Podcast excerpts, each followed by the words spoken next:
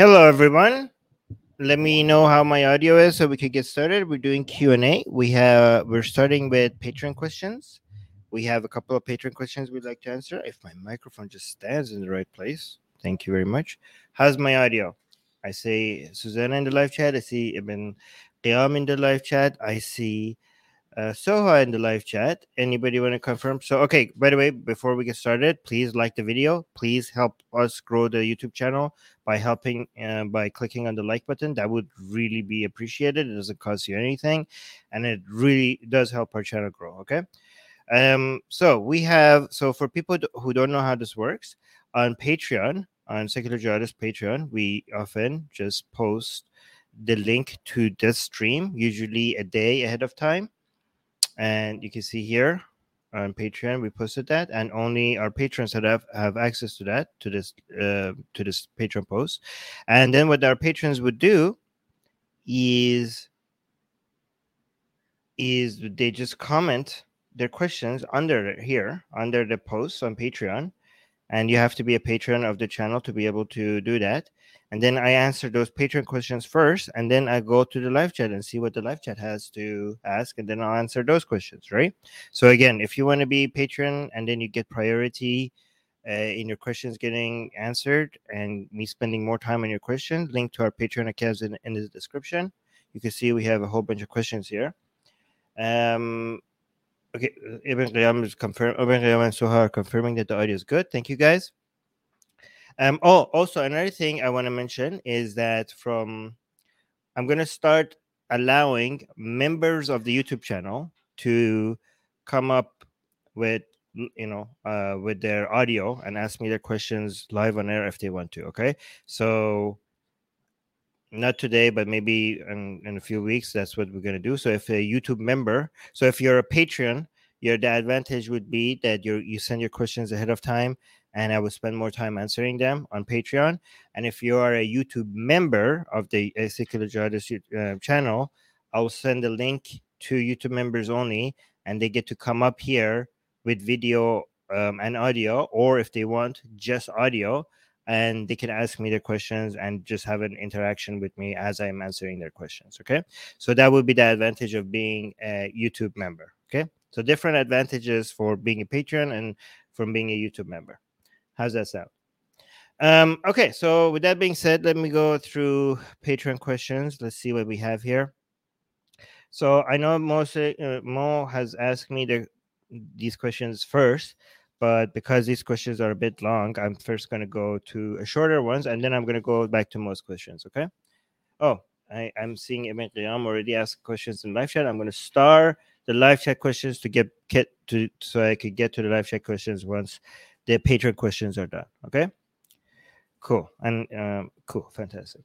All right. So let's do uh, here are a short one with from Bobo. I could actually, because it's short, I could just highlight them here. there we go. Okay. Bobo is saying, How do you think the removal of Imran Khan will impact Islamic extremism in Pakistan? Well, it's really hard to say this um, early on, right? Because um, the civilian government in Pakistan um, is less influential when it comes to the impact on extremism in Pakistan compares to compared to the military and some other elements, extremist element within Pakistan. I'm not saying they're not, it doesn't have any influence. Obviously, it does, right? And you know, not knowing it, it, there's so many external factors involved. So, it's any prediction on this would be could be easily wrong. But not knowing anything else, Imran Khan himself was not a good was not a good actor when it comes to his influence on Islamic extremism in Pakistan. Okay. Um, it's not fair to call Imran Khan an extremist himself, and I see a lot of people do that. Um, and that is not at all fair. Okay. Imran Khan himself is not an Islamic extremist.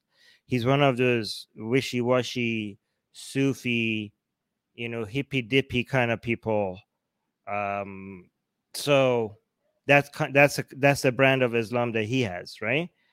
But at the same time, he has been very good for the Taliban, right?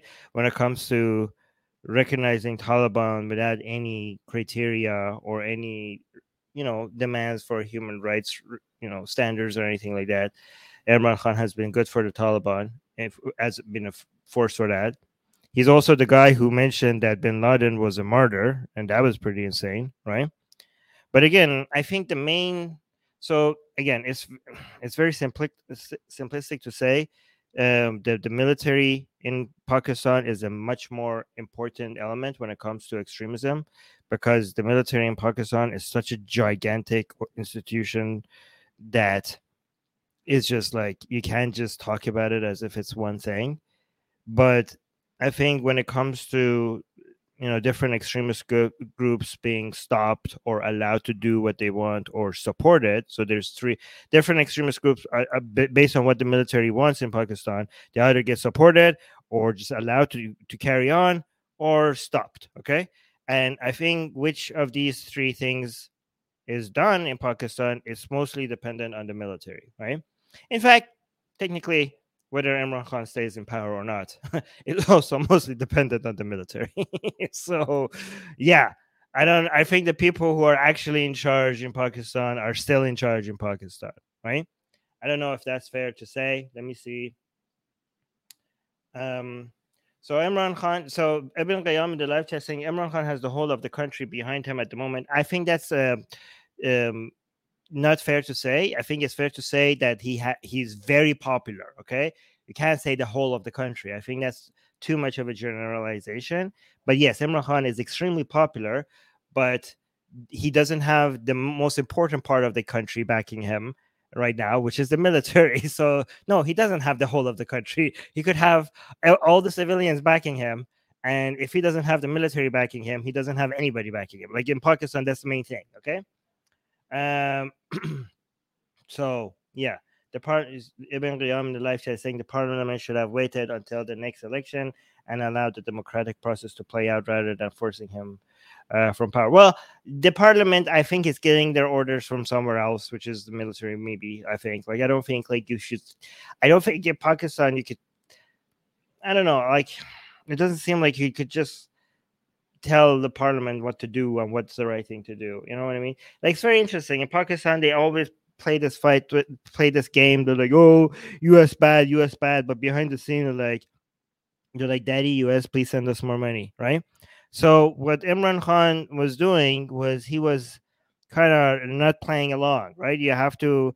The game that you have to play in Pakistani politics is go to the people and say U.S. bad, and then behind the scenes and go to the US to like, yes, daddy, more money, please. Thank you, daddy. Right. So that's how it's supposed to work, right? But Imran Khan was kind of being annoying uh, to uh, to Americans and the political elite and the military because he was genuinely like anti-US and anti-Western, right? He was just like anti-Western through and through, right? So I was like, man, that's not how any of this works.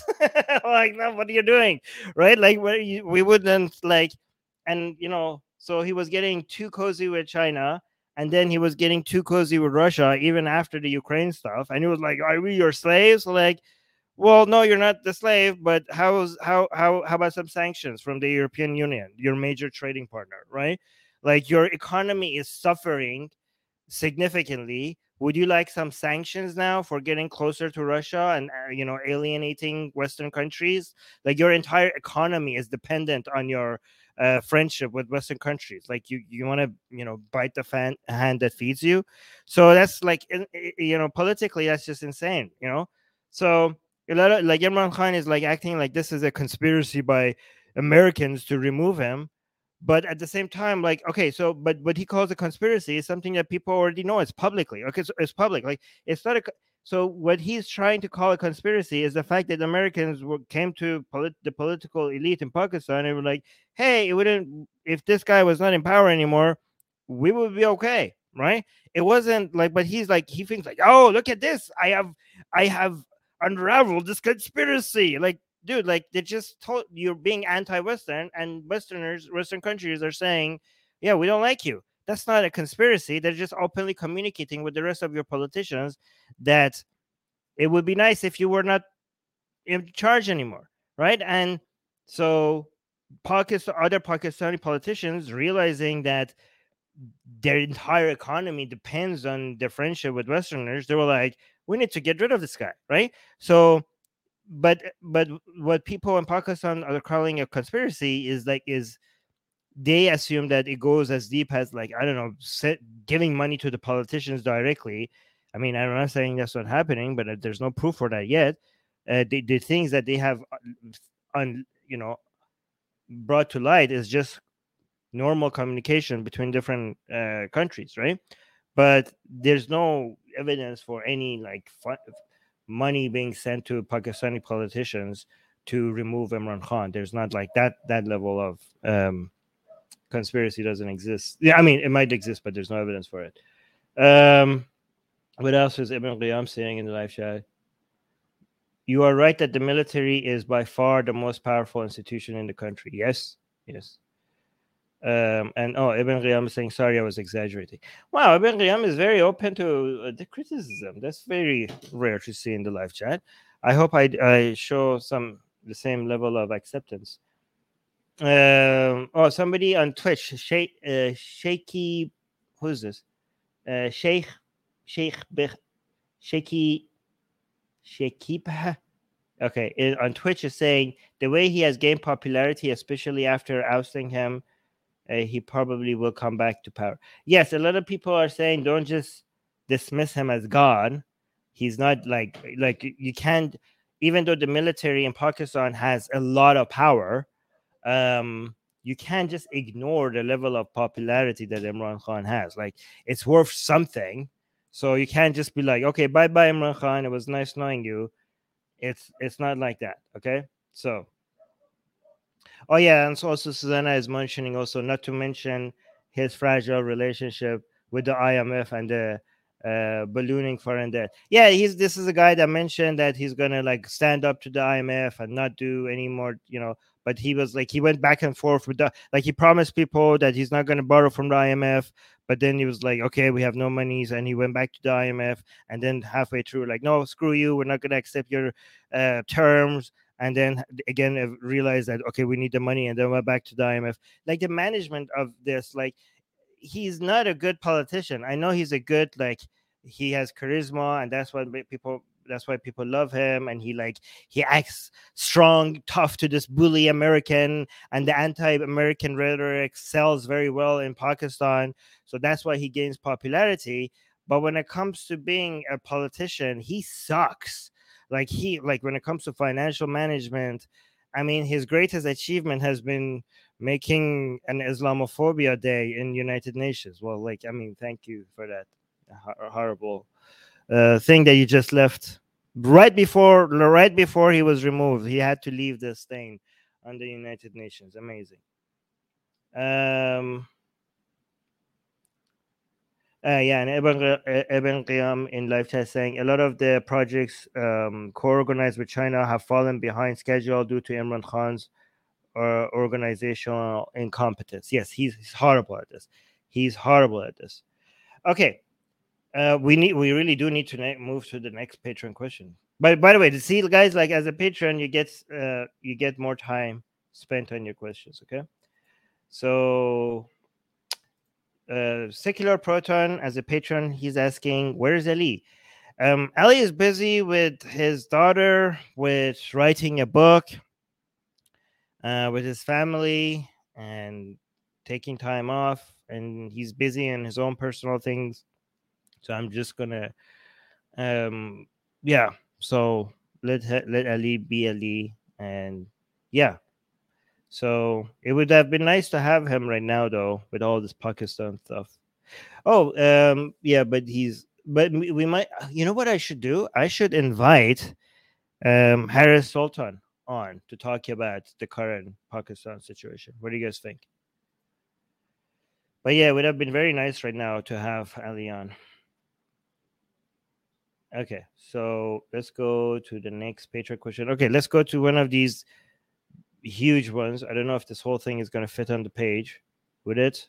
No, it won't fit on the page. So I'm going to share my screen. I'm going to share Patreon. I'm going to unselect this one. Okay, so here. More with his long questions. Okay. Okay, so I have to give some. Let me actually see if you guys said any any questions in the live chat that I need to highlight. Yeah, guys, if there's any questions that you want me to ask after I'm done with the patron questions, okay, uh, make please uh, tag secular jihadists. Um, this uh, there's a Twitch comment saying also Pakistani civilians are against the army generals for the first time. Not all, but this is probably is the biggest number ever. Wow, that's crazy. Um, there's nothing they can do about it though. It's the uh, the army is too strong. Yeah. Okay. Oh, we have also a Facebook comment. Thank you for thank you for that. All right. So for for this question regard uh, from Mo, what I have to first uh, elaborate a little bit before I read the question. So for um, for you to understand where this guy is coming from. Um, I think this is um, an Iranian who takes issue with my anti-monarchy stance uh, in Iran. Okay, because a lot of Iranians who are, are against the Islamic Republic of Iran want the Islamic Republic to topple for Iran to go back to the time of the Shah and bring back the monarchy. Okay. And me, as an activist on the Iranian side, for a lot of you who don't know, I do also have shows in Persian to a Persian speaking um, atheist community uh, on a show called Jumhuriya Bi Khodayan, right? Um, if you speak Persian, you could subscribe to the channel Jumhuriya Bi Khodayan. And I'm I'm starting to go more aggressively against monarchy um, convincing more Iranians that monarchy is not the answer, right? Um, so Mo is takes issue with that, and he wants to convince me that because I what I want for Iran is a secular republic, right? Um, and but the but the statistics also show that that's most Iranians like the highest number of the the political uh, structure that has the highest amount of popularity in Iran is a secular republic as well. Okay. But there's a, at least 20% of Iranians who still want to bring back the monarchy, right? So this person, Mo, is taking issue with my stance here. I don't know if Mo is here in the live chat or not, but he, let me answer it. Okay. So Mo is saying we know that any republic can become a dictatorship, just like Iraq, Russia, etc. We also that many we also know that many constitutional monarchies can be completely democratic, just like the UK and Holland. So why such strong position against a constitutional monarchy? Right. So I am going to actually dedicate like a two-hour show in Persian, comparing monarchies with republics, and also go through all the fall, flaws of a monarchy. Uh, and I'm not just talking about um, absolute monarchies. I have issues with uh, constitutional monarchies as well. But to to keep it short here, uh, because I am going to dedicate more time to that in, in Persian, I just want to say that the constitutional monarchies, which are democratic Mo, they're not democratic because they are monarchies. Okay? They are democratic because they are less of a monarchy than absolute monarchies. So the fact that they're monarchies is not helping with the democrat with the democracy part, okay? Similarly, when you're saying republics could be dictatorships, the fact that they're a republic is not contributing to them being dictator being a dictatorship right? So if a monarchy if you have a country that is a monarchy and they are a dictatorship the fact that they're monarchy is contributing to them being a dictatorship. But if you have a republic that is a dictatorship it's a republic by name and not really in action not really technically they're not a republic right?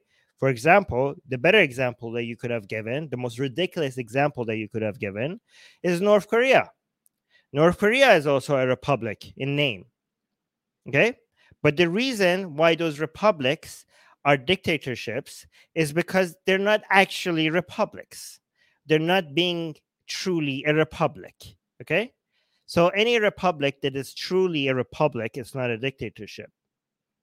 So the the republic, you know. So again, republics that are dictatorship, the fact that a republic is not contributing to being a dictatorship. In fact, the fact that they're not a true republic is contributing to the fact that they're a dictatorship.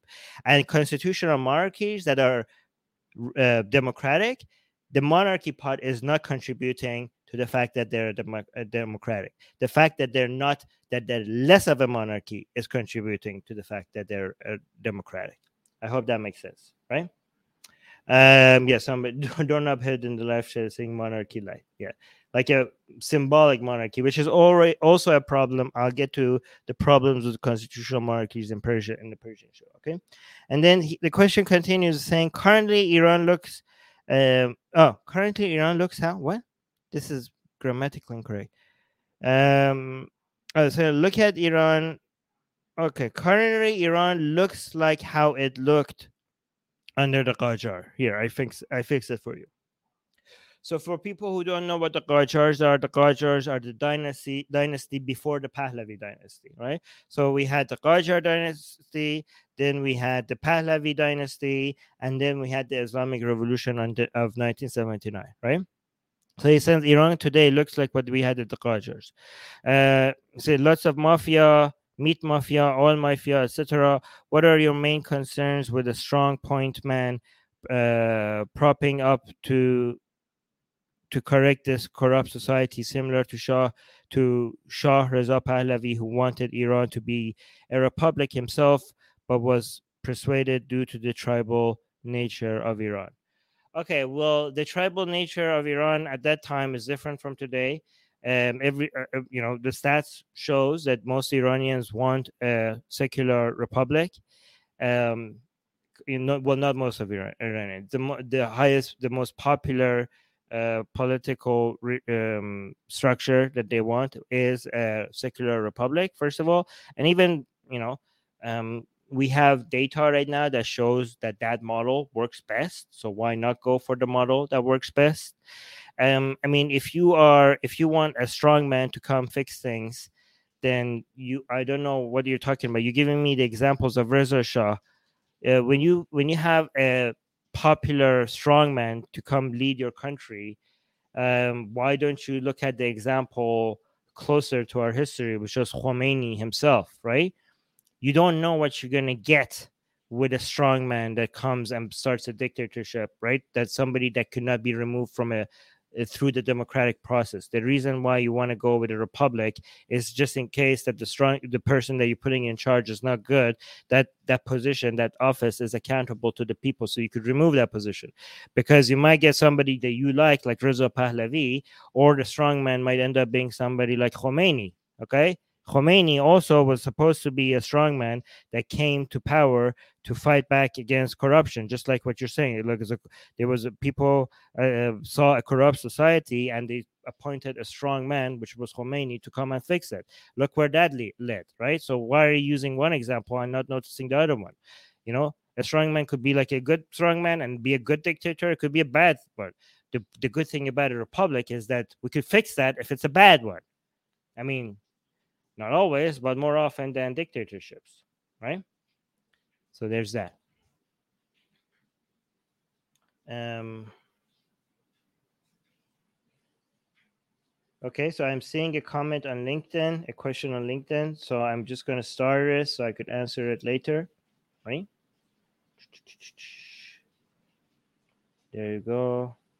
Wow, we're getting comments. Yeah, there we go. We have another star comment. Okay, perfect, Dava. I see a comment from you as well. So I'm, i started. I'm going to answer it after I'm done with the patron questions. All right. So let's go to another patron question. Let me see if I could do. Okay, let's go. All right, let's go with another question by Bobo. This is a short one, so I could just put it like on screen like this. Okay. So Bulbo is a patron. Thank you so much for being a patron. Again, for people who are new here, I'm answering patron questions before I go to the live chat questions. Bulbo is asking, why do you think radical outfits have amped up their attacks against Israel? How will this impact the already fa- fragile coalition in the in Israel government? Okay, so I don't know how to answer this without sounding like I'm victim blaming. You know, um, it's gonna sound like I'm victim blaming. How do I do this? Um, all right. So before maybe to to not sound like I'm victim blaming, I have to first mention right that obviously the criminals in Israel who are responsible for at- the attacks on the Israeli citizens, right? This, they are what they're doing is horrible, okay? And and I condemn that, okay? And nothing everybody anybody is there's nothing worse than acts of violence against innocent civilians. I mean, well, there's I don't want to say nothing, but there's few things worse than um right? So I condemn that. That's horrible. I don't want to blame the, the individual civilians that have had this happen to them. Um, you know, they are they are the victims, okay, and they have no responsibility for anything that has happened to them, right? Um, so I hope nobody thinks that I'm victim blaming when I say this, okay? But the conditions, and again, again, I have to be careful the main people responsible for radicals being radicals are the radicals themselves. Okay. The main people, the number one people we need to blame for people going becoming radicals are the people who are actually the radicals. Okay. So, with that being aside, I also have to say that the conditions that Arabs are facing, both in, I mean, in the West Bank and the Arabs in Israel, and most importantly, the Arabs in Gaza Strip, beyond everywhere else, is perfect condition for radicalization. Okay, the economic hardship and the devastating conditions that they live under. If anybody would predict whether these environments would create radicals, I mean, if anybody was tr- you know trying to it would be it would be easy to see why the environments like this would produce fat radicals right? So what i'm what i'm trying to say is without trying acting like without sounding like i'm victim blaming is that israeli policies and not addressing the the plight of the palestinians and the the hardship that they're going through and the devastating poverty and lack of opportunity opportunities and access to hope for a better future is to some degree should be held res- seen as responsible for the continued radicalization and attack on their own civilian on their own civilians. The, the, I want to see if the, can anybody think like this line of thinking is that do you think like if I'm saying that am I victim blaming because they do think that the Israeli government is doing if you don't if you're not if you're not if you don't care enough for other human beings for the sake of you know caring for other human beings and you're just a government that just wants to keep its own citizens safe even by that metric you're not eh, the israeli government is doing a horrible job. And i wouldn't blame anybody to for thinking that's by design because of more threats on your civilians will be good for the sections in of your government that is also more radical right leaning or for any part of your government that would benefit from higher uh, funding and in in security um and you know militarization of your government right I mean, this is not a conspiracy, you know. Um, having more threats benefits certain parts of Israel's government, either far right, um, religious, um, or you know the part of the government that are responsible for defense, right? So there there is interest in not solving these problems let me know if you think I'm being conspiratorial. Um, Oh, Ibn Qiyam is thinking is saying uh, uh, he thinks I'm being very balanced. Okay, thank you, thank you, thank you very much. But yeah, if if you think I'm being conspiratorial or if I am blaming the victim, please criticize me. I try to take a look at your criticism and adjust. Uh, but there's a second part of this question by Bobo saying, "How will this, how will this impact the already fragile coalition in the Israeli government?" I don't know how this will impact it because I think the main thing that could that is making the coalition um, fragile. I mean, so what brings the coalition together is keeping Netanyahu out, right? But the, the coalition has a lot of ideological disagreement with each other, right? But it, are these ideological disagreements strong enough to become stronger than their hatred for Netanyahu. Again, I always have to mention that Netanyahu has hijacked the Likud party because the Likud pa- party would be in power right now if Netanyahu was not in charge easily. Because without Netanyahu, the coalition wouldn't have the fear of Netanyahu to be able to unite like this, right? So I don't. I know right now the coalition is even more fragile than before because of some people leaving the like either either leaving the coalition or threatening to leave. But I don't. I don't know why the reasoning behind that was right. I don't know, so I have to take a look, right? Um, but I think you know the, the Iran might be a bigger issue. Iran's Vienna talks might be a bigger issue right now, but I don't know. Okay. Because, oh, yeah, actually, one thing, yeah, actually, now that I think about it, um, one thing that a lot of Israelis had think what is that Netanyahu is tougher on the Arab population within Israel and Palestinians as well, right? And the current coalition is a co- is a coalition that includes Arabs in the coalition. So I'm wondering whether you know a more anti-Arab attitude growing inside of Israel because of these attacks would make more people want Netanyahu back. And that would make the coalition weaker or not. I don't know. I'm just being very clear. I don't know if that's true. I'm just wondering out loud with you if that is what the impact is going to be. Let me know if you think that's what the impact is going to be, right? Oh, man, thank you so much. Um, Soha in the live chat is saying, please become a Secular Jihadists patron only if you can support us financially. Oh, thank you, Soha. Yes, uh, if anybody should not be fin- supporting us financially if they're struggling, please do not support us financially. Yes, but if you would like to support us financially, link is in the description. You could either become a patron, and that would make it so uh, that that means that you get your questions will get priority and I will answer them first and we'll spend more time on it. Or you could become a YouTube member. And if you're a YouTube member, that means in future Q&As, I will po- post a link and you could just come up here with audio and video and just talk to me live on air and ask your, and ask your questions live on air. Okay. So YouTube members, so patrons get the advantage of prior to question, and YouTube members get the uh, advantage of coming up and asking the questions with audio uh, and video, or if they prefer just audio.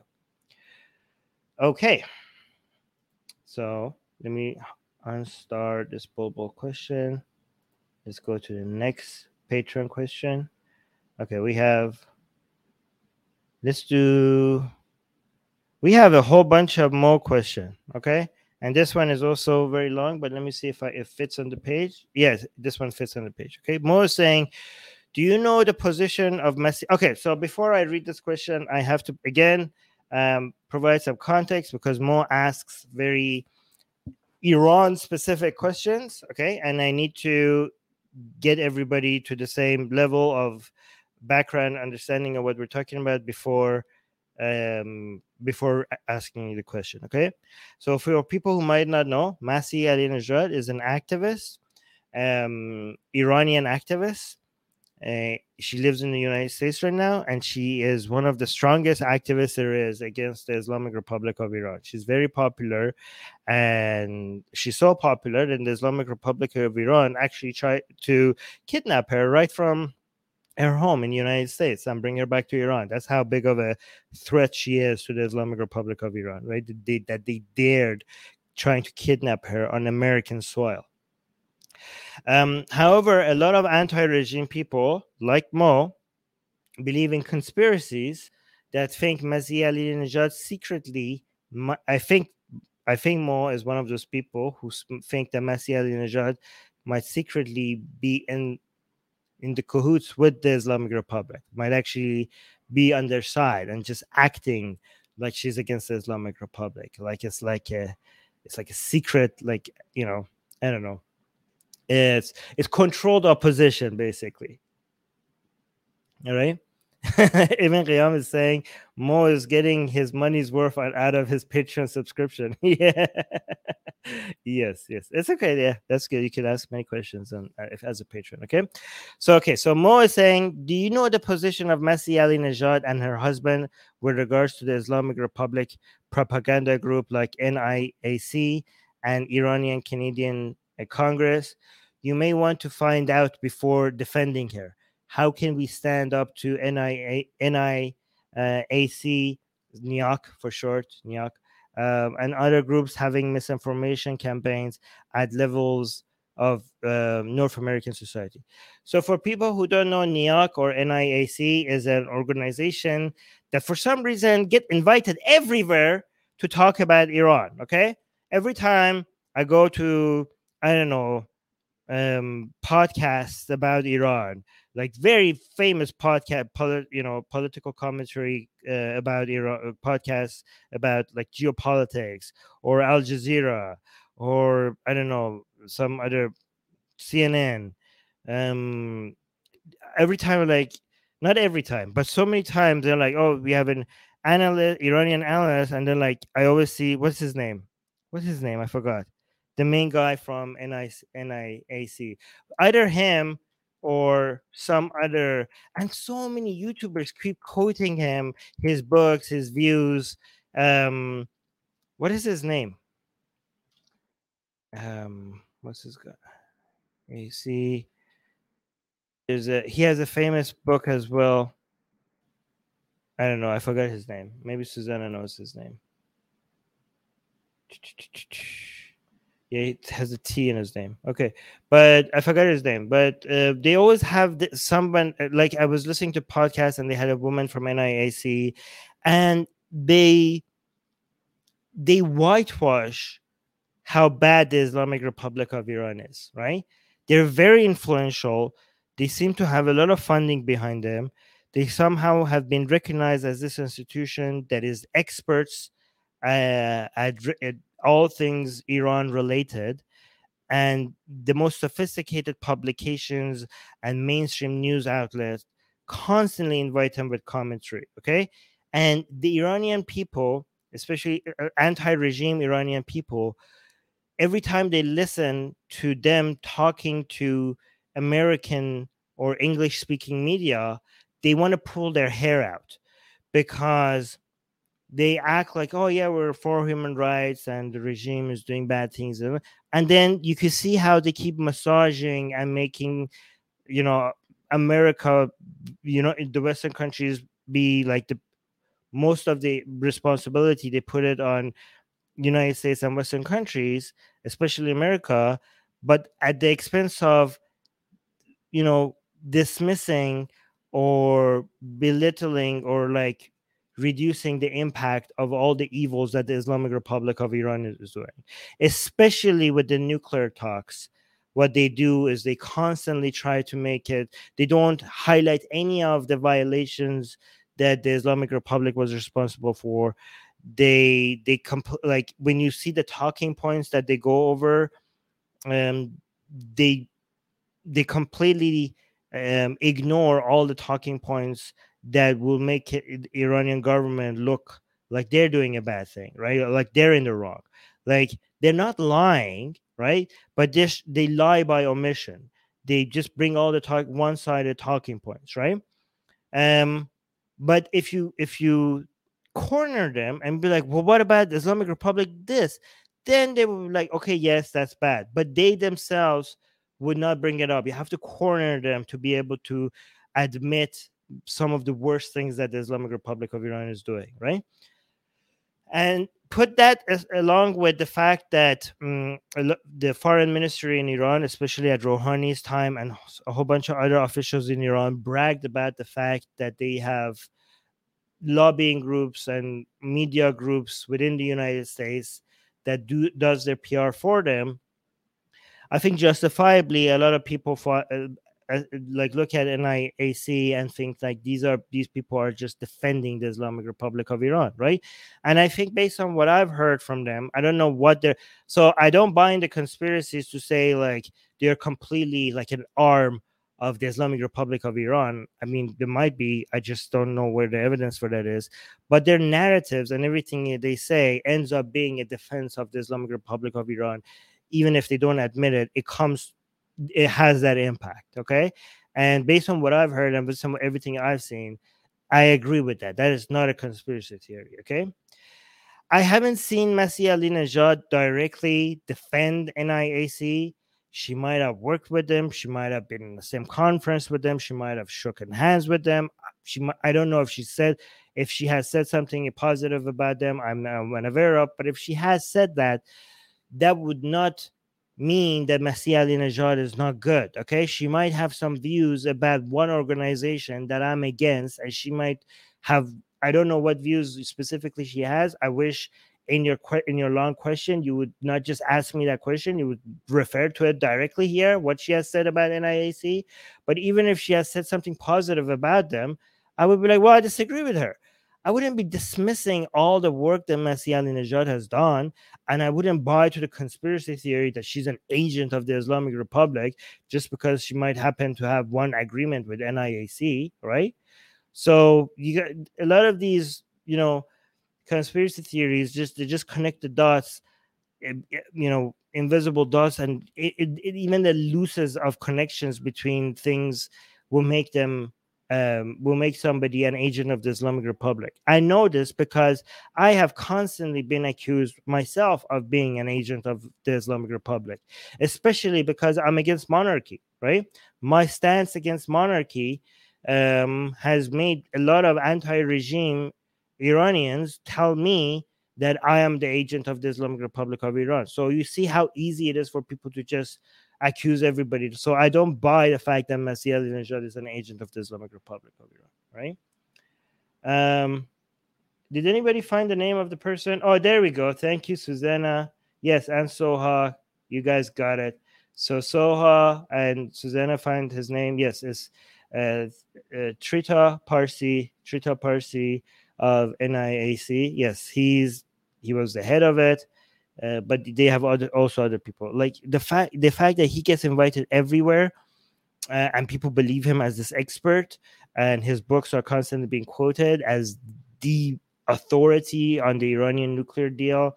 Um, is just so annoying, right? Again, I I accept the fact that the United States made some very very bad um, moves uh, when it comes to the uh, the deal that they had with the, the Iran nuclear deal. I completely agree. I'm not going to say uh, they didn't make any mistakes, especially under Trump. Especially under Trump, it was devastating. So I do blame the Americans. Okay, I accept that I for many things, right? But but I blame the Islamic Republic more. Okay, I blame a the group that is again i don't know how to say these on youtube right? But again and uh, you know all of this should be framed from a position of not being pro trying to look at the islamic uh, republic as an entity that is trying to get what it deserves. Even if americans have made mistakes the Islamic Republic should be seen as a menace. And if Islamic, uh, if the United States have made a mistake, the mistake has been not containing this danger to the entire planet. Um, the goal should be avoiding a nuclear Iran, not to get Islamic Republic what it deserves. Islamic Republic of Iran deserves nothing. Islamic Republic of Iran deserves to be toppled. Islamic Republic of Iran deserves to end and let the people go free and select their own government. Okay, so there's nothing unfair being done to Islamic Republic of Iran. The mistakes of the United States are not being doing a good job at containing this threat to the entire planet.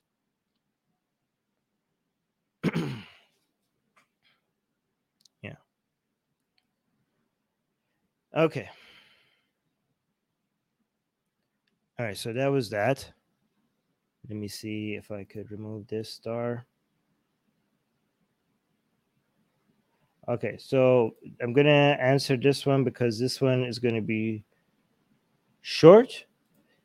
Um, Mo is saying, How much do you know about journalist Afshin uh, Neriman, who exposes a lot of corruption using IRIB News? I have no idea about this guy, so that was an easy, easy question to answer, right?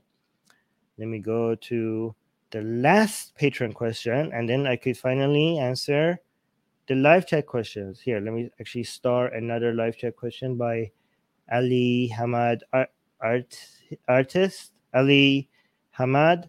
I start your question, and I will get to it after I'm done with the patron questions. Okay. All right. So Mo, last question, last patron question from which is from Mo again. Mo is saying, what do you think will be the effects of the discovery of a large Iranian mafia group of money laundering and spying network in Pakistan under Ahund?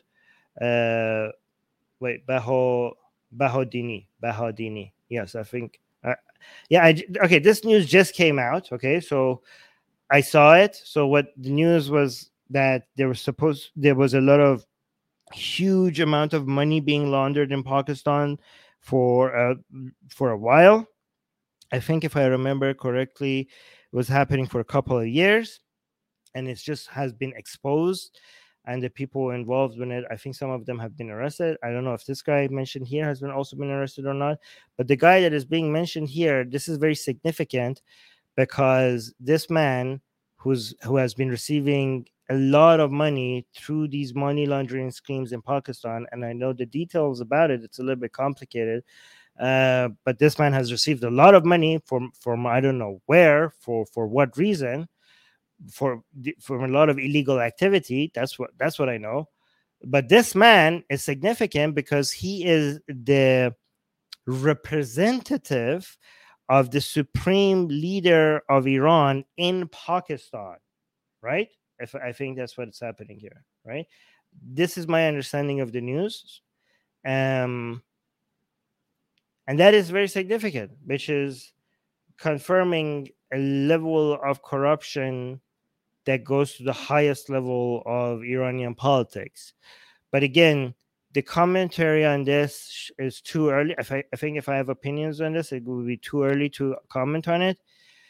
Uh, I don't know if we will ever know how much of this corrupt money laundering was with the done at the behest of the supreme leader or individually separate from them. So without that information, I don't think it would be responsible to comment on it that much. But it's very interesting, and I can't wait to get more information about this. Right? Anyways, let's go to the first live chat question.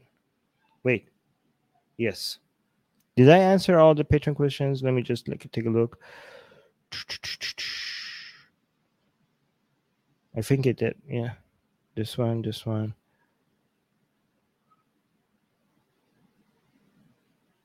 Oh, there's another Mo question I will answer at the end. This is just a Okay, there's another Mo question I will answer at the end because this is also another long question. Okay.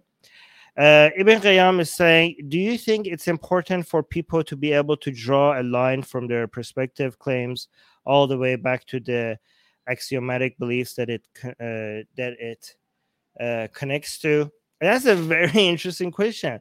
Um, draw a line from their perspective claims. Um, prescriptive sorry prescriptive claims yeah so for example like if i say prescriptive claims like for example if i say iran should be able to um, iran should be removed um, as the government of Iran? Should I be able to connect that somehow to how I defined everything, define the meaning of what is good and what is bad? Um, I don't think, I think like anybody's job who is to do commentary, then yes, okay.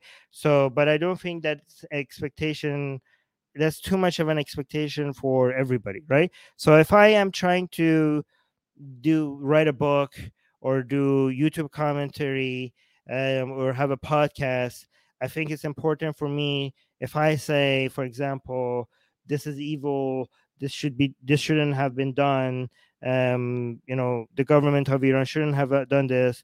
The russian government you know putin shouldn't have shouldn't have invaded ukraine. Um, you know we should be wearing um okay i don't want to say anything about health because youtube might get anxious. Um i know religion is bad.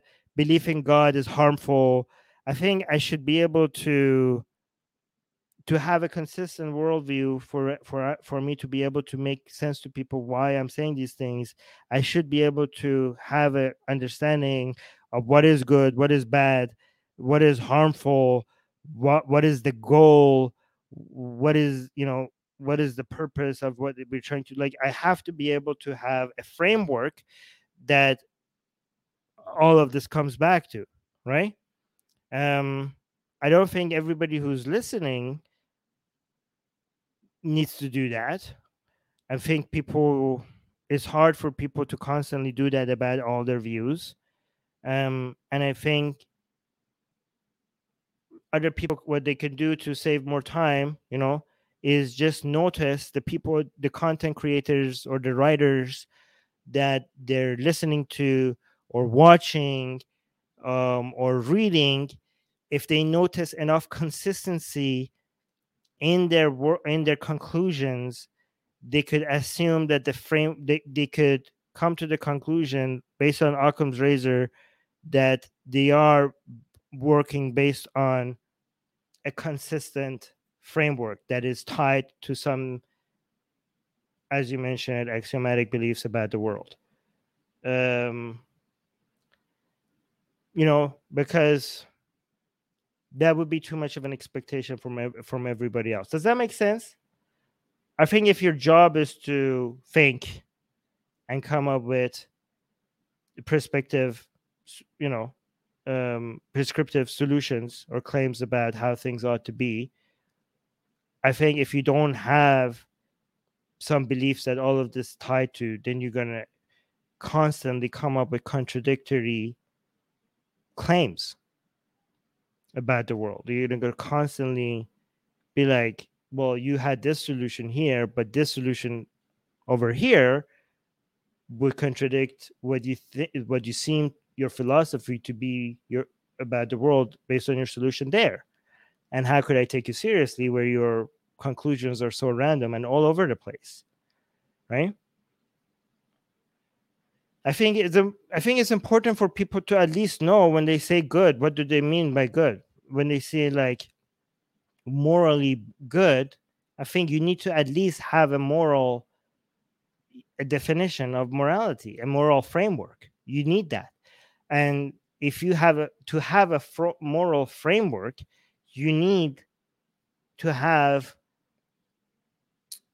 i don't want to say metaphysical different you know um, understanding that that would be too wooey you have to have a definition for what it means to be um, what how the world how the world is how fundamentally everything works because how could you come up with a def- a fr- moral framework when you don't even understand what we are and where we're heading right? So i think it's very important to have to have that let me see what ibn qiyam is saying.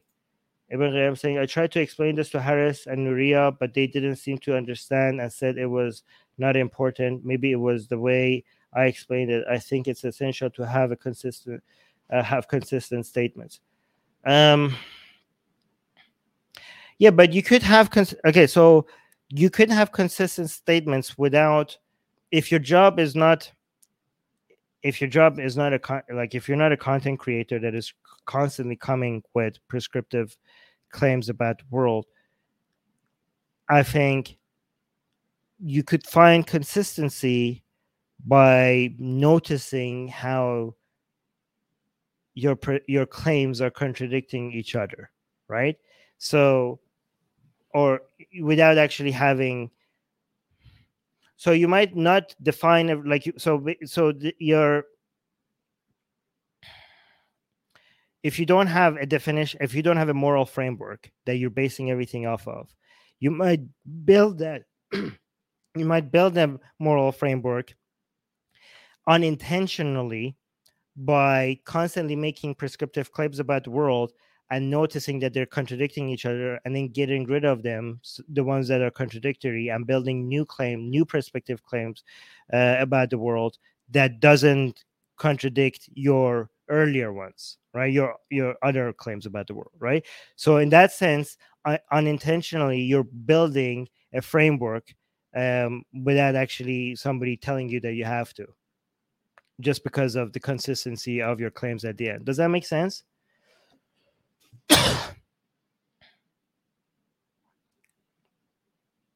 so, for example, this is actually very interesting. I don't know, like for example, if I say uh, the Islamic Republic of Iran shouldn't have done this, but then I but then I defend Putin for doing something similar, and somebody pointed at hypocrisy. I'm like, oh, you're right, you're right. If I said they shouldn't do this here, but I'm defending this over here, and there's no way for me to be, you know, like, okay, for the sake of consistency, I'm gonna blame Putin as well. So even though I didn't start off at building a framework, through noticing these inconsistencies, I end up, you know, building one. Sorry. Ibn Qiyam is saying, I believe the well being of humans should be uh, maximized. And I used, okay, so for example, saying, i.e., I believe the well being of humans should be maximized. I, and I use an ethical framework such as consequentialism and utilitarianism to arrive my prescriptive claims. Yeah. However, I mean that's not as axiomatic as as because if you say that, you have to go further down because if you want to claim that I believe the well-being of humans beings should be maximized, that doesn't go. F- that is not foundational enough, because then the question would be, well, why should the well-being of humans be maximized, right? So, if you want to build a framework, you have to go deeper. Because if you say that, I, and you don't have something deeper that you're building this upon, I could still find contradictions, you know, you might have you might believe another thing that would contradict your belief that human beings well-being of human beings should be maximized so you should go all the way to the very root of the definitions of everything and how everything what it means to even be right? To be able to come up with views that do not contradict each other. It, it is it is exhausting to do that. That's why you can't expect this from people. Um, that's why other people, instead of going to all the way to the root and defining that, and then all the time going back and referencing all the beliefs to the to the root of everything, the easier way is to just catch themselves contradicting each other, it, contradicting themselves. Does that make sense?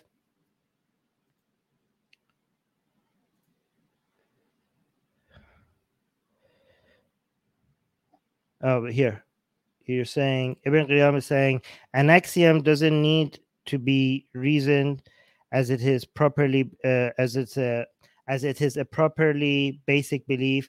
I think watch the video about this called Politics 101. It provides a really good explanation. Yes, but you need those beliefs. Okay, so yeah, okay, so that's why I said when you say uh, I believe um, well-being should be maximi- uh, maximized that cannot be uh, that is not basic enough to be an axiom right that is a belief that should be based like okay so it's getting close right so you have you're making perspective claims about uh, perspective uh, prescriptive claims about the world that is based on some beliefs that are based on some other beliefs that are based on some other belief that are based on axioms, right? But when you, for example, when I say I believe well-being should be maximized, I'm getting close. I'm getting very close to the axioms, right? Um, a lot of my beliefs are based on the fact that well-being should be maximized, right? But that belief itself still needs an explanation. So that belief itself is, I mean, it shows why we need axioms because it's getting very close to there because it shows why other beliefs are based are built upon more foundational beliefs but i think this is not a belief that is at all yet basic like i think an axiom is something like you know there are you know math like 2 plus 2 is 4 you know something like that right? Like if a is equal to b and b is equal to c then a is equal to c like something like that. I don't think you could claim um the well-being being maximized. I don't think that you can claim that it requires no justification right? So i agree with what you're saying here. I just don't think that the example that you give is a good is an axiom is an axiom how how how far how far further would i would you go? All the way all the way to to to the the basic laws of logic the, the most foundational laws of logic right? So you know it, yeah. So for example if a um you know like i just said it's if a is equal to b and b is equal to c a is equal to c like this does not require any explanation yes okay cool you're agreeing with me cool so that means we could move on all right, here's another question by Perfect Dawa. Perfect Dawa saying, Armin, are you ready to have a debate with uh, modern, what is it called? MDD is modern modern day debates. Yes, I am. I am ready, but I need an invitation. My email is armin.navabi at gmail.com. If you could set that up, I would be ready to have that debate. Okay about anything you want, especially modernity, if you're interested in that. So, modern day debates, get them to email me. Oh, here, you did this secular justice. Yes. Uh, get them to email me at armin.navabi at gmail.com. Um, yeah. Okay. Okay, here's a LinkedIn user asking a question. Let me actually see if there's any other questions that I could.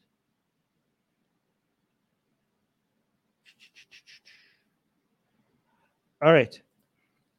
So a LinkedIn user just posted this question saying, so I, don't know if it's a question or comment. Let me actually look at it. Uh, super interested in Pakistan, Imran Khan why you think he was terrible. Also, do you think Putin kind of set him up? The trip had been planned for a month, but he linked inked the deal just as the war uh, started and was trying to get a pipeline funded. In the USA, it is said Pakistan and India will ally against the USA if uh, if this extends to World War Three. I don't know whether where this is going. And Brazil, Mexico, China, South Africa too. That's the big six, and the and then basically allegedly most of the rest of the world. Iran was not mentioned. I thought, okay, I don't know where this is going.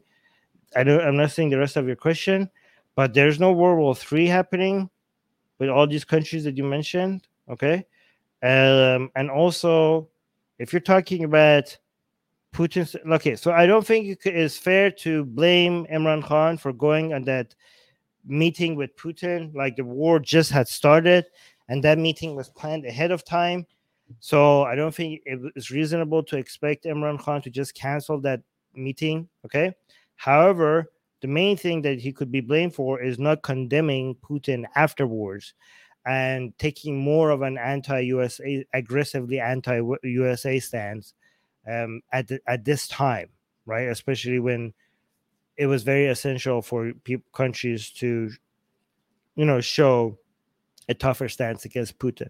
And I think India could be blamed for that as well, by the way. Anyways, but I don't know where you were getting with that.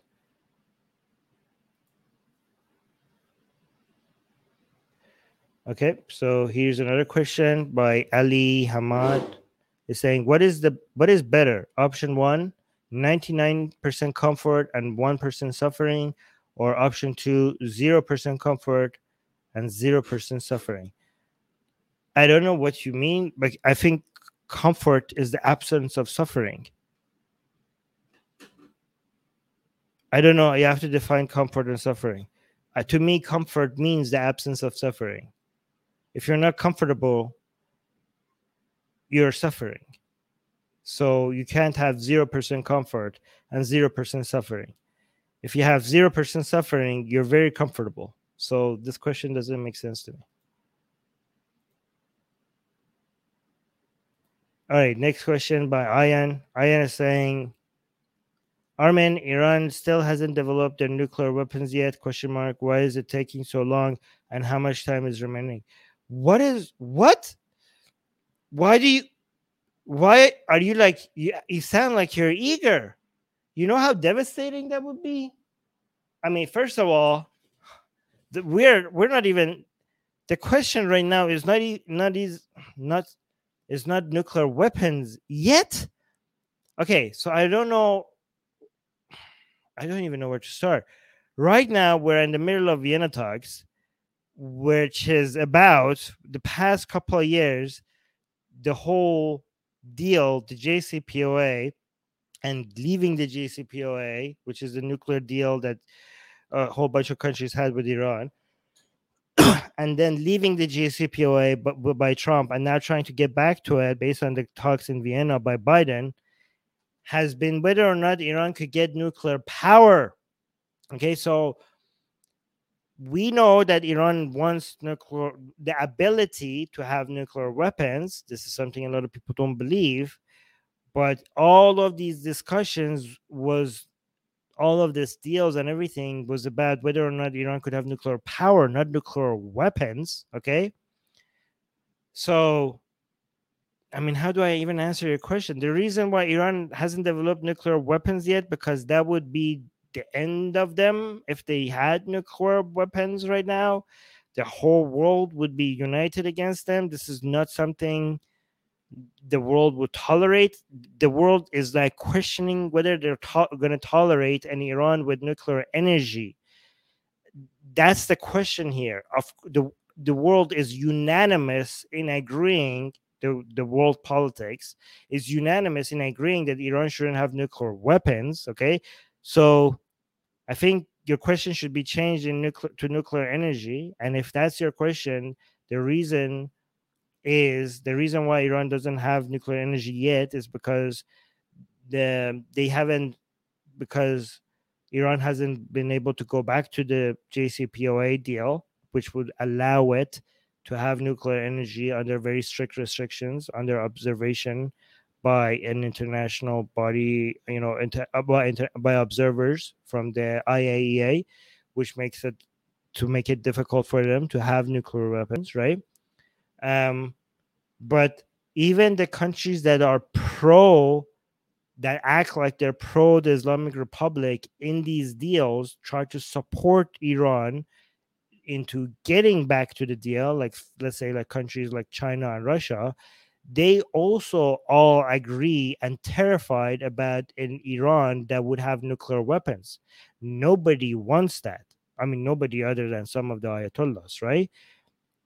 And that would be suicidal. It would be suicidal for Iran to openly have nuclear weapons. What makes sense for the Iranian government is to have to get to a position where the world knows that they have the capability of having nuclear weapons without actually have nuclear without actually having nuclear weapons right so think about the advantages of having nuclear weapons it has a deterring effect. Nobody would attack you if you have nuclear weapons. But if Iran had nuclear weapons, it would get the benefits of deterrence, but it would also unite the entire world against it. If the world notices that you're moving towards actually getting a nuclear weapon, an attack on the country would be a lot more supported. Even the most passive countries would all of a sudden support that. So if you're moving towards having a nuclear weapon and you don't have the nuclear weapon yet, that would be suicidal. You might get the whole world attacking you, right? So you see the benefits of having a nuclear weapons, but the cons of trying to get a nuclear weapons, right? So how, if you were the Islamic Republic of Iran, how would you get the benefits of having the deterrence factor of a nuclear weapon, but all, not all the cost of having a nuclear weapon? You will create a situation where you have all the missiles that you could put a nuke on, and you would have all the urani- uranium and the enriching facilities and everything you need to build a nuclear weapon but not actually have a nuclear weapon, but make it obvious that if you wanted to have one, it would take a week for you to have one, right? If you if you create that, if the Islamic Republic can create that situation, then you have all the deterring effects of having a nuclear weapon, but because you don't actually have a nuclear weapon, all the threat, all the cons would also not be there. So that would be the ideal situation for the Islamic Republic of Iran. Let me know if that makes sense. Um, okay. No, I am. Oh, I am no. It's saying I should have. I should just shut up. No, I am. No, no. I'm so sorry. I didn't mean it like that. Okay, okay. No, no, no. I didn't mean it like that. I'm so sorry. No, no. Um, I shouldn't assume. Okay, you know what? I'm sorry, Ian. Not everybody follows the news like I like a lot, some of us do here. You should be you should be able to come and ask these questions, mm, even if they're not. Okay, I'm sorry. I shouldn't. I shouldn't have made it made you feel like you're un, uninformed. Okay, this is even if it's okay. You know, not everybody has time to always follow everything that is happening in world affairs. Okay, don't be upset that you don't know the details of these things, it's okay. You could come here. Um, it, this was my mistake. Okay, uh, this was my mistake. I I just, you know, I have a lot of time to look these things up. Um, and you not everybody has all the time okay? There's other things that are important in life to do that to go and do um and it's okay you could come here and you, i will answer you know questions even if you haven't followed it i'll try to answer my best. Sorry sorry if i made you feel like that. I'm so sorry. Well let me see. Can you forgive me for talking to you like that okay you're saying yes it makes total sense okay okay but i apologize for acting like making you feel bad for not knowing what you did know okay no actually your question was very important um I, I really appreciate I really appreciate that you asked that question because sometimes it's important to go back to the basics. Okay, uh, and you come here and you ask these questions, and it helps me to go back to the basics and cover the basics. Okay, can you forgive me for asking for for talking to you like that?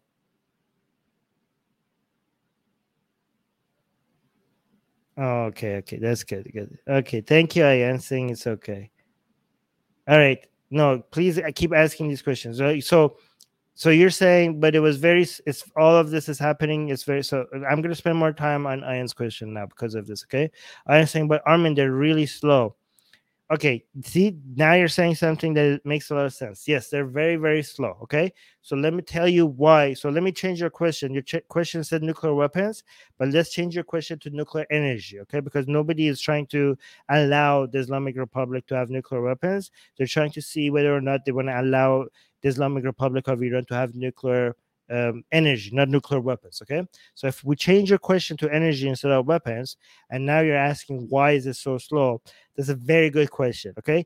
The reason why the talk, the, the negotiation between Iran uh, and other countries on whether or not they are allowed to have nuclear energy has stalled right now is on one very specific question whether it's whether the IRGC, okay, the IRGC is a part of the Islamic Republic of Iran, which is a military branch of the Islamic Republic of Iran. Okay, it's an ideology. So Iran has two armed forces. One of them is the Artesh, and the other one is um, IRGC. The IRGC is the more ideological one. They're more religious, crazy wacko one. Okay, uh, that has been designated as um, a radical group. Okay, it starts with the T. I don't terrorist. I don't say the word because YouTube might uh, flag us if we keep saying that. Okay, so it's been designated as a, one of those terrorist groups, and uh, by the United States, and I think rightfully so. Okay,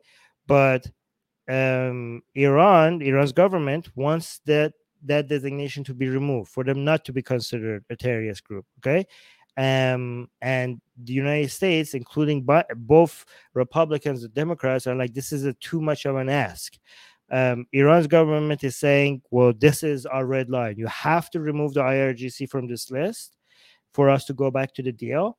And United States is saying, no way, no way, Jose, like no way, not not at all. Like both of them are saying this is the red line.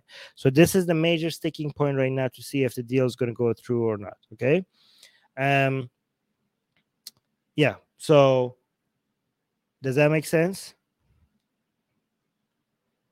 And it's it, it's kind of too much of an ask um, by the Islamic Republic of Iran because this has nothing to do uh, with the first JCPOA deal and every any sanction that the Biden administration wants to remove from Iran in exchange for the nuclear deal, they want it to be sanctions that they remove that helps the Iranian people. Okay. Um, but if they remove the sanctions on IRGC, if they say, like, okay, fine, the IRGC is not part of this list anymore, and they remove the sanctions from IRGC, these are going to be sanctions that they're removing that is that is going to help a radical group. It's going to it's going to make these radical groups more funded rather than actually helping the Iranian people.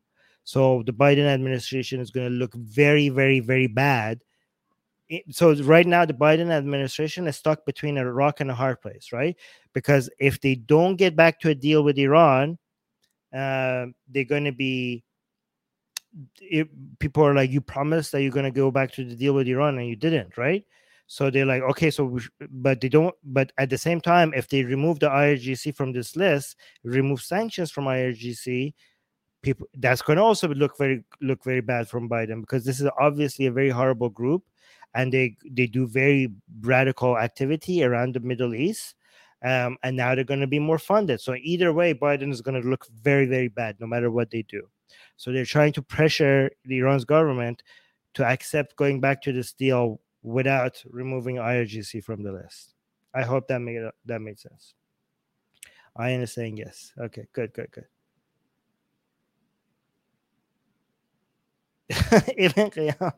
oh my god. Okay, okay. All right, let's move on to the next question. Oh wait, I think I did answer this one. Another question from Ian. Armin, do you play chess? No, I don't. If yes, then what is your international? Yeah, I don't play chess. Okay, that was easy. Susanna is saying, what do you think of this uh, sex segregation? Sex segregation in Tehran parks. What is the reaction? The reaction. Okay, so for people who don't know, Iran in some cities in Iran, and I, I think in, in, some places in Iran, they are making some parks woman only. And some mullahs came out and said that that's because we want women to be able to enjoy parks with security without men um, and just have women be safer, right? But the reaction has been huge.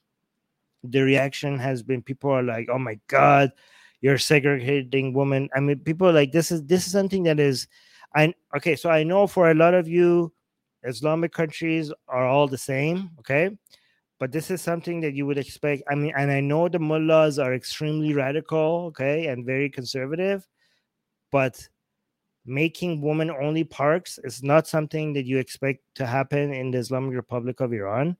In Iran, uh, it's something that you would expect to happen under Taliban. Okay, so the reason it's not because the mullahs don't want to segregate the parks in, in Iran. They would wish they could do that. But the Iranian people, based on the experiences they have had under Pahlavi, under the Pahlavi dynasty before the Islamic Republic, and the role, the strong role of women in society back before the Islamic Revolution, and the position of women in Iranian society, it's just harder to do these things in Iran compared to a country like Afghanistan or Saudi Arabia, right? The resistance to ideas like this is a lot more higher from the Iranian people. Okay, the Iranian people went through a golden age of women having a being very educated, having highest positions in society, and just sh- having shining careers in entertainment and people, you know, treating them like goddesses at least for you know for a long time. So for the Islamic Republic, the revolution to happen and them trying to turn back the clock, it was harder based on the experience that the Iranian people have had. That is harder to do in Iran than some other Islamic countries, even though the mullahs really want that, right? So this obviously something is like a lot of people refer to it as the Talibanization of Iran, right? They keep comparing this to Taliban. Has the pictures of it has shocked the Iranian people, and out there's a high level of outrage right now happening, and shows how how much bolder the mullahs are getting, right? Like people are like, oh my god, look at these. Like instead of trying to submit to us and getting more, you know, like realizing that they're, you know, that we're not gonna and we're not going to take all of this Islamization. They're actually getting bolder. How dare they, right? Yeah, the images, by the way, is of this horrible. Like it just looks like they're turning the parks into a prison, right? And and women are coming out and saying, "Don't act like this is for our protection." They're like, "This is segregate. This is male and female segregation. Call it by call it by its name." And the officials are like, "Oh no, this is not segregation." this is for women protection. I'm like, how is this not? And people are like, how is this not segregation? You're literally saying women only. Obviously, this is segregation. Anyways, but they're saying like, no, don't call it segregation. This is protection. Oh yeah, see, Puya, who is Iranian, right now in the live chat, exactly what I told you. A lot of Iranians are saying this is like the Talibanization, and Puya, who is an Iranian in the live chat, specifically just said, I think they stole the idea from the Taliban. See, this is this is the reaction that people are get are giving.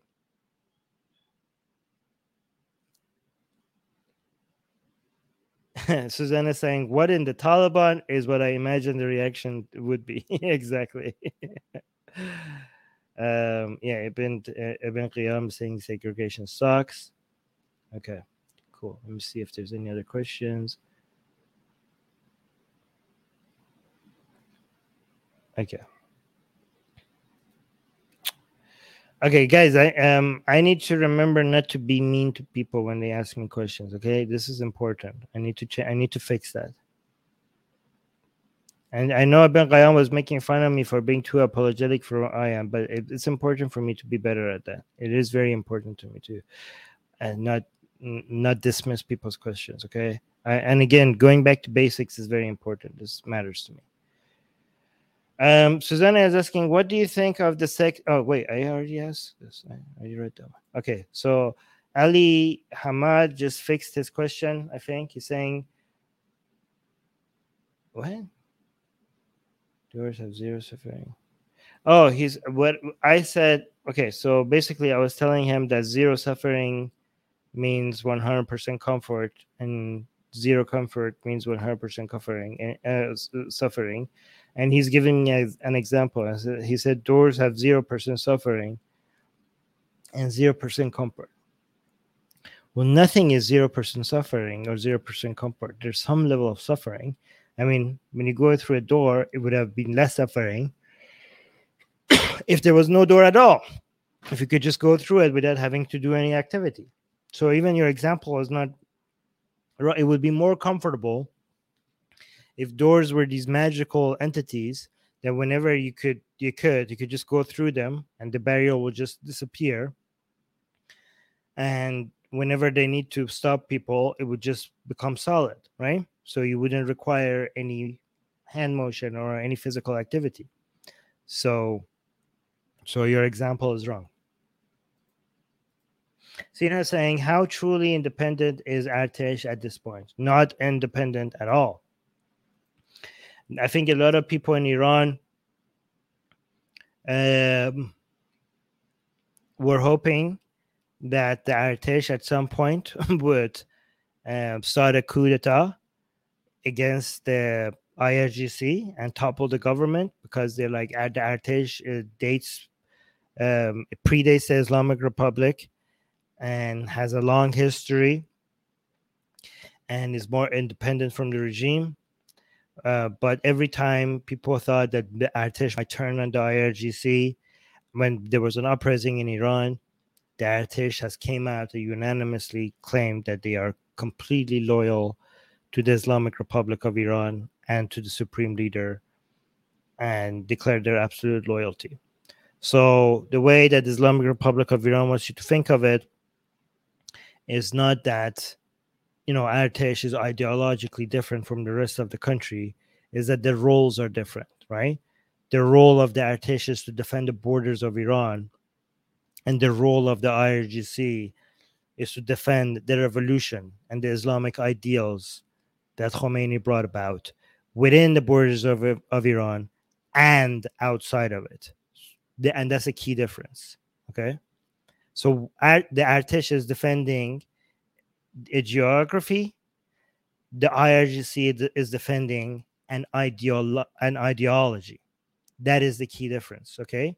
And one of them is within the Iran's border and the borders, defending the borders.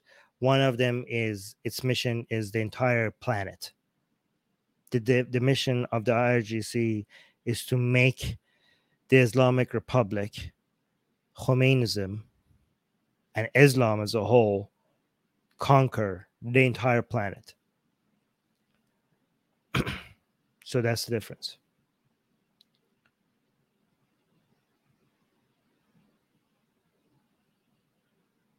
I don't know what you're talking about, Ali Ahmad, anymore. This is high, too high level.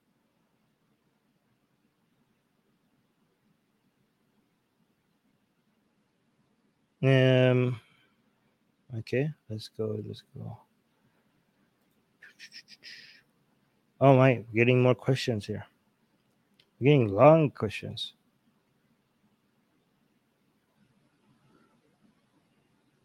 Oh, Mo is here. Mo, we answered all your questions. Oh, we have one question left of Mo. We will get to that. Actually, let's go to that last question by Mo and then go to the uh, final picture, uh, final live tech questions. Mo is saying, will you be able to? Okay, so this person, uh, Khosrow Farvahar, is like a pro monarchy um, thinker, Iranian thinker. Okay, so Khosrow Farvahar is a pro monarchy Iranian thinker right? So Mo is asking me, will you be able to join on the radio Shemrun Wednesday talk with Khosrow Farvahar and comment about some of their work on Wednesday, 12 p.m. Toronto time? We need someone like you to come on air, uh, come on their show and re- rebut their claims about superiority of constitutional monarchy in comparison to a republic. And I can and I cannot do it alone. Yeah, sure. You, I know you can't because you don't agree with that.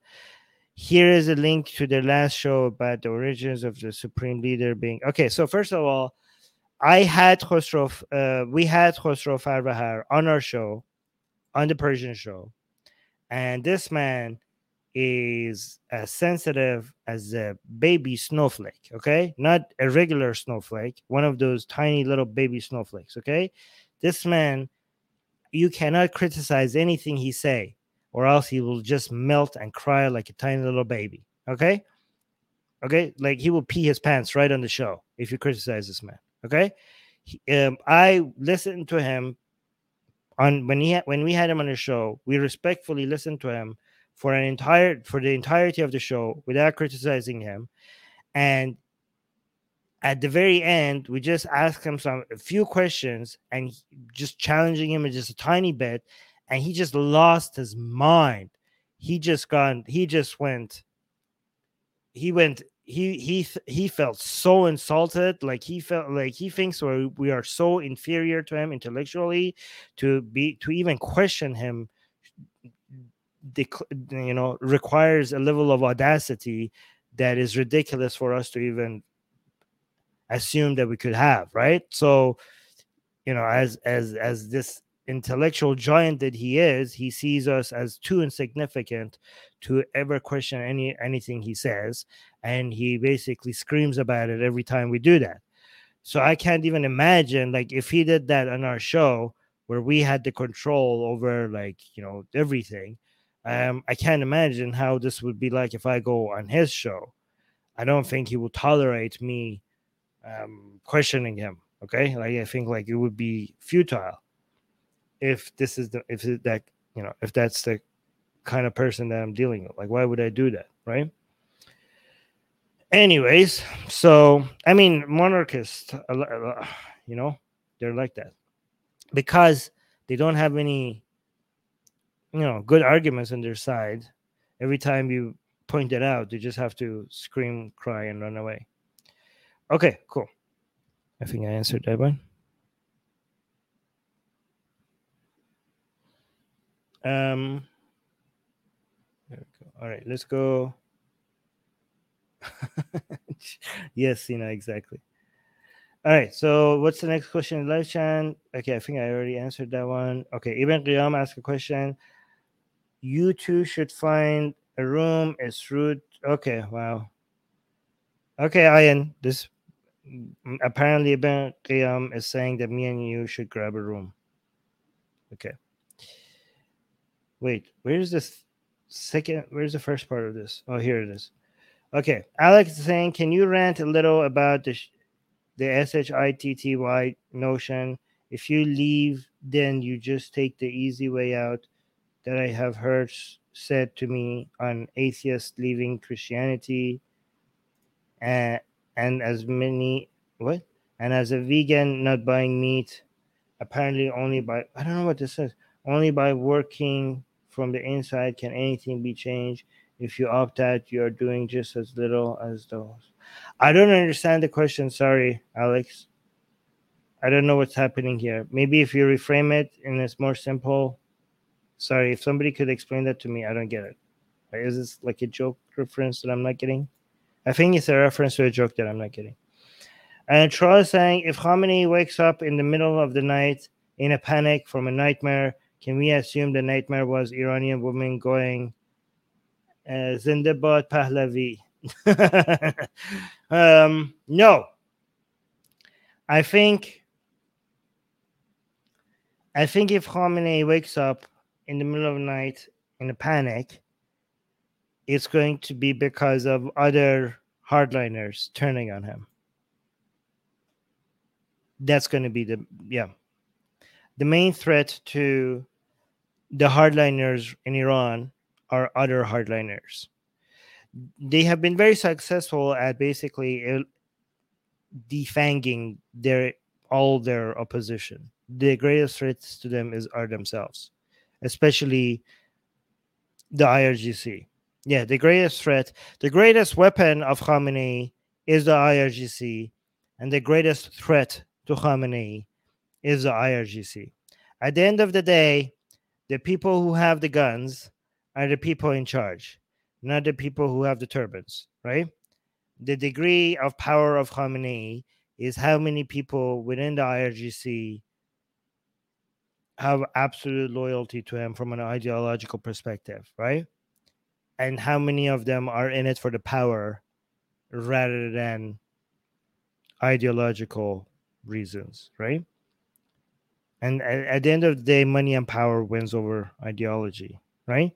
So this is why, you know, you could see that the IRGC is power and influence is creeping into all parts of Iranian governance, from all, all the way from mayor's offices, governor's offices, the office of the supreme leader. They're getting more and more perks because if you don't give them what they want, they will remind you at the very end that remember who's controlling all the armed forces, right? Um, but also this is why they con- the supreme leaders has to constantly take measures to make sure that everybody within the IRGC is completely loyal to, to the supreme leader. But at some point, more and more people realize, especially after Khamenei dies, more and more people realize. I mean, the IRGC is getting more and more control over the economy. So they have the guns, they have the economy, they have the, more of the oil now. Why would they need? You know, th- uh, this is why the prediction by many analysts is that this that Iran will become turn I mean, some people say it already has turned into a milit- rather than a theocracy, it's more of a military dictatorship now, right? It's only a theocracy um symbolically, you know, like it's it's only a theocracy in design, not technically, you know. I mean, the the the, the most the most visual representation of that will be for you to notice how much of how much uh, offices that used to be filled with people with the turban are going to be replaced by people with boots right? That would be a you know in the next 20 years keep an eye on that right?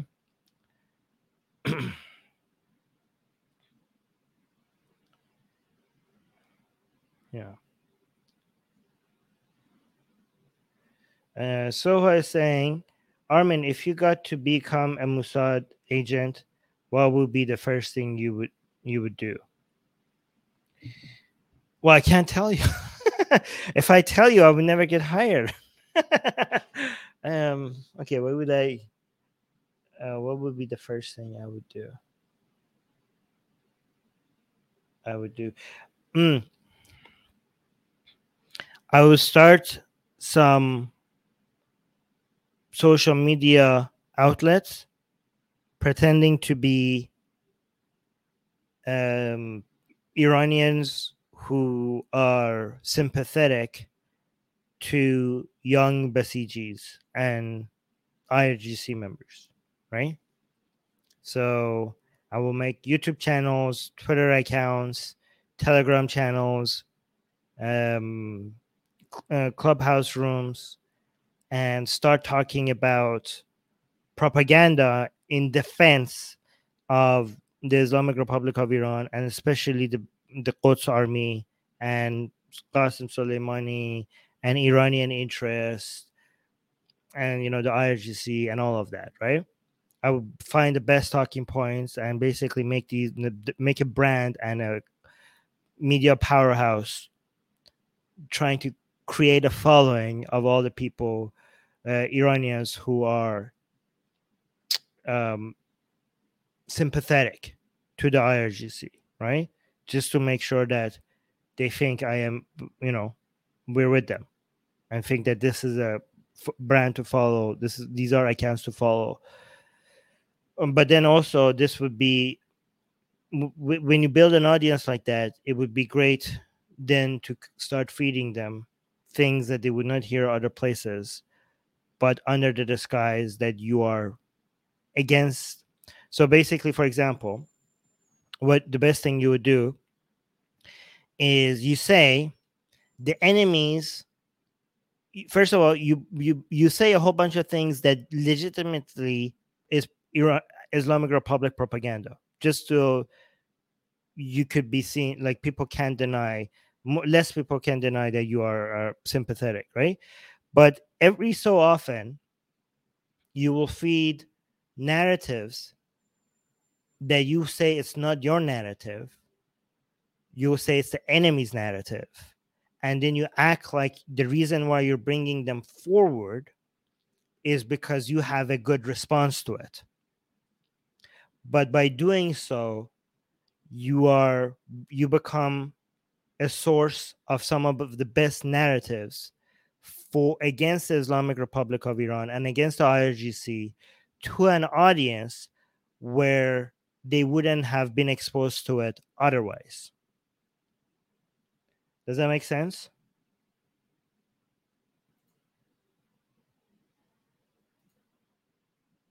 Let me know if that if that what do you think about that? By the way, I you just made me just put my some of my best advice out there for free from Mossad. Now they're not going to even pay me anymore. I think that's I think I I'm waiting for some of you to say in the live chat that's genius. I'm not I was just gonna highlight the first person that, says, Oh my god, Armin, that is genius. But none of you is saying that. Damn you guys. Okay, fine. Consider me disappointed. Okay. All right. Nobody's saying I'm a genius. I'm heartbroken. Okay, let me go to the next question. Okay, we need to I need to answer these questions fast. Okay, this is it. Alex. Why are you asking me long questions like this? I don't know what, the, what I don't even know what you're getting at. I will give an example. I have been criticized that as an atheist, I am not helping changing corrupt system such as the Catholic Church because it just I just opt out. Okay, and then you're saying uh, only by working within the system from the inside can I bring about change to the system. People leaving the organizations are taking the easy way out. Um, those that want to to reform the systems are the real heroes who bring about change. Some thoughts on oh some thoughts on why this is a crappy argument. Okay the reason why that's a crappy argument is because the system is corrupt to the core. There's nothing to reform. The whole idea of religion is based on myth and fantasy and a lie. There is no way to reform a lie. You don't want to reform you don't want to fix something from within because there's nothing to fix. The whole thing should be given up you don't want to change a good lie to a better lie you want to remove lies there's your answer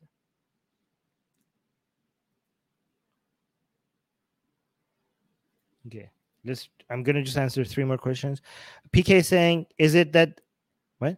Is it that the Iranian government is drilling down conservative Islamism or the society itself um, are considerable or considerable amount of society quite religious? Okay. What is this question? Where's the first part of this question?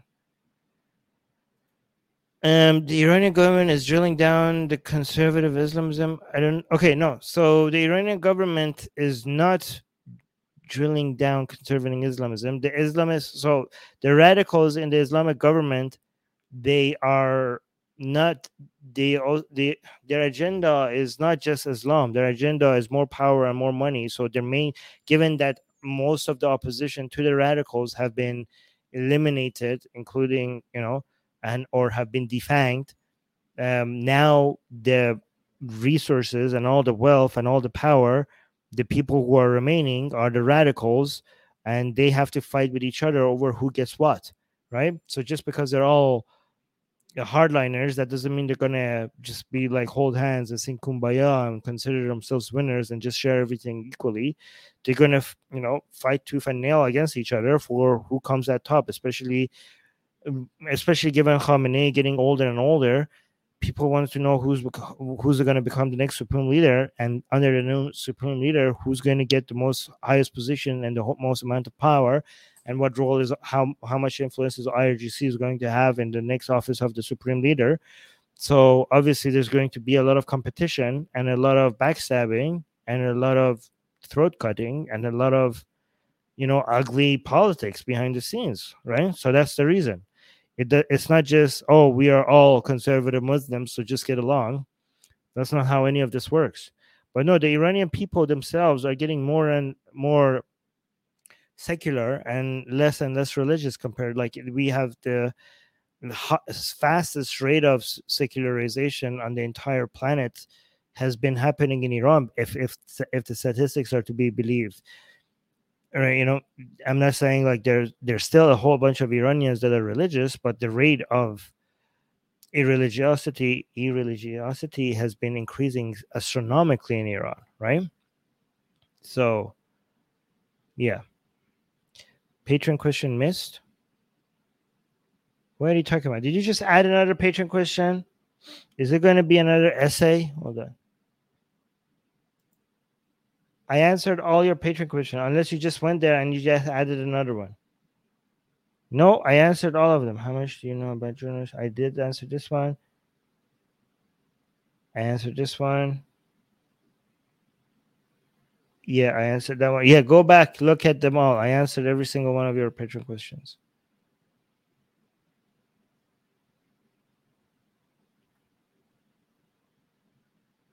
Okay. Guys, don't ask any more questions. I'm trying to end this now. Um.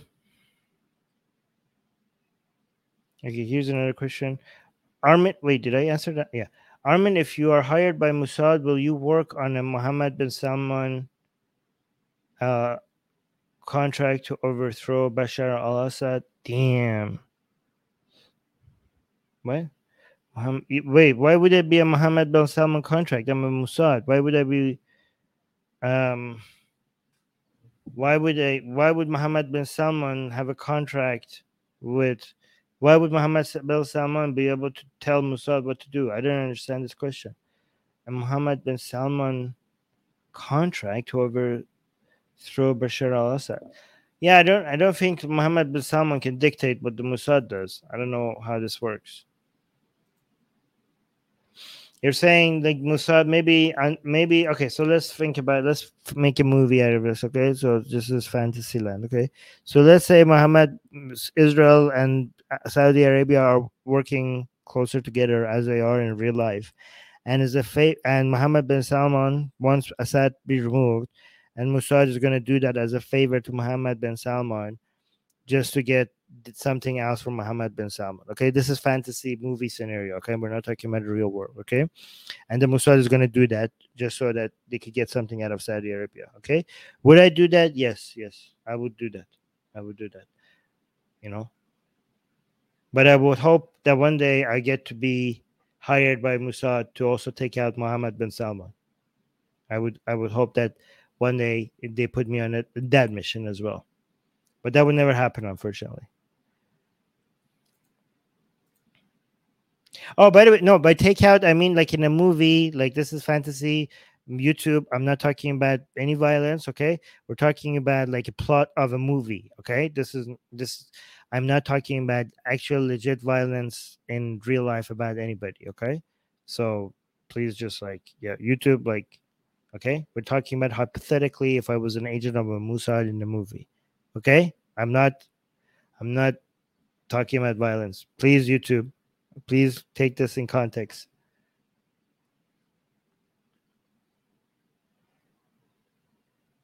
Okay. All right. So here's another question by DTR saying, "What are your thoughts on Imran Khan's ousting?" Oh, we already did that. Um, oh, Imran Khan's ousting popular protests in Pakistan. And what do you think about Pakistan future uh, prospects? Okay, we already covered this earlier in the stream, so please go back and watch that DTR. Uh, that was uh, responded to some patron questions regarding this. So we went, we spent a lot of time on that. Uh, so I was saying, uh, wow, I, I am taking a moment to process it all, but that was amazing. Sorry if my question might have been jeopardized uh, jeopardize anything. yeah, I think they should hire you even more now.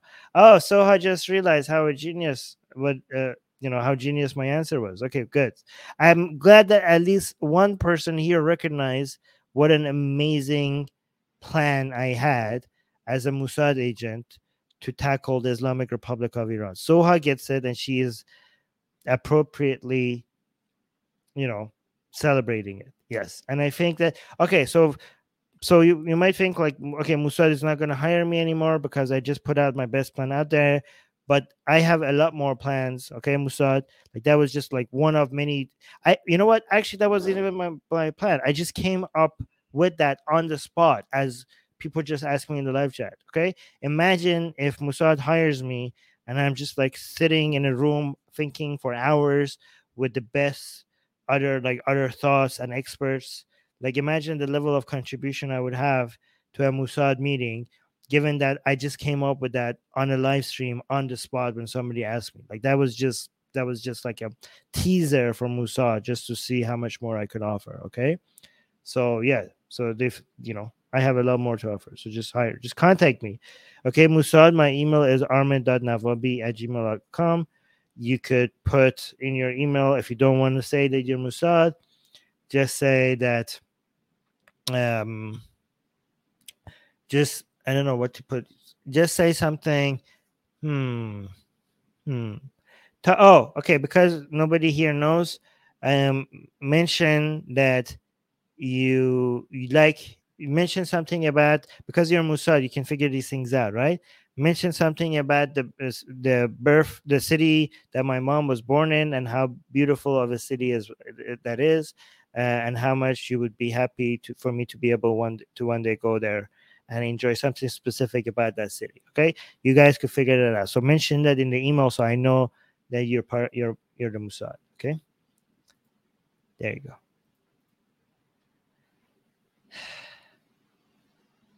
Mm, okay, cool. Okay, so here's another question. Okay, I have two questions here. I'm gonna answer these ones. Okay. Okay, so perfect person is saying, Are you gay? Okay, so the answer to that is no. Um, I am not gay. But I but however, I do not know if I should say that I am not gay because a lot of people will perceive me not me saying that I'm not gay um as if it's a bad thing, right? Sometimes when some people assume that I'm gay, I feel like I shouldn't correct them because the need the the urge to correct them and be like, no, why are you saying I'm gay? will come across as me being upset that somebody thinks I'm gay. But you as somebody who wants to normalize being gay, I think like maybe I should just not respond. Like let them think I'm gay because what's wrong with that, right? So I don't know. What do you guys think? Like if somebody thinks you're gay, should you even make the effort to correct them? Because the effort to correct them would come across as you thinking that that needs correction, as if there's something, as if you've been insulted, right? I don't want that to come across as somebody thinking it's an insult. So, but if somebody is asking, I think you could just answer. Oh, I'm sorry. I mean, even if I was gay, I was probably have a partner by now. So, you just if I was gay, that wouldn't mean I'm single, right? I would probably be very happy with my gay partner right now. So, so I don't know what you think. I just I don't think gay people are just available to everybody at all the time, right? So, so there you go.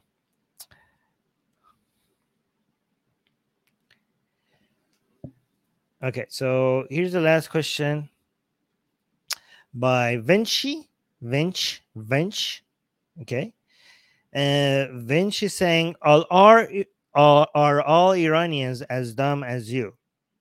Um, okay, so the answer to that is no, because obviously you're talking about a large group of people and the level of intelligence within a population of people is different. So, no, obviously no. I, I, I think you might be dumb if you have that question though, because that question assumes that you would think that a population of more than 80 million people would have the same level of intelligence. And the fact that you even considering that as an option would suggest that you are actually very dumb. But yeah, that's the answer. But it's okay. I, I don't mean to call you dumb as an insult because even if you are dumb, um, you know, you could you could improve that. You could not be dumb. You could think a little bit more logically. You could think instead of asking me that, you could just ask yourself, is it possible for more than 80 million people to have the same level of intelligence?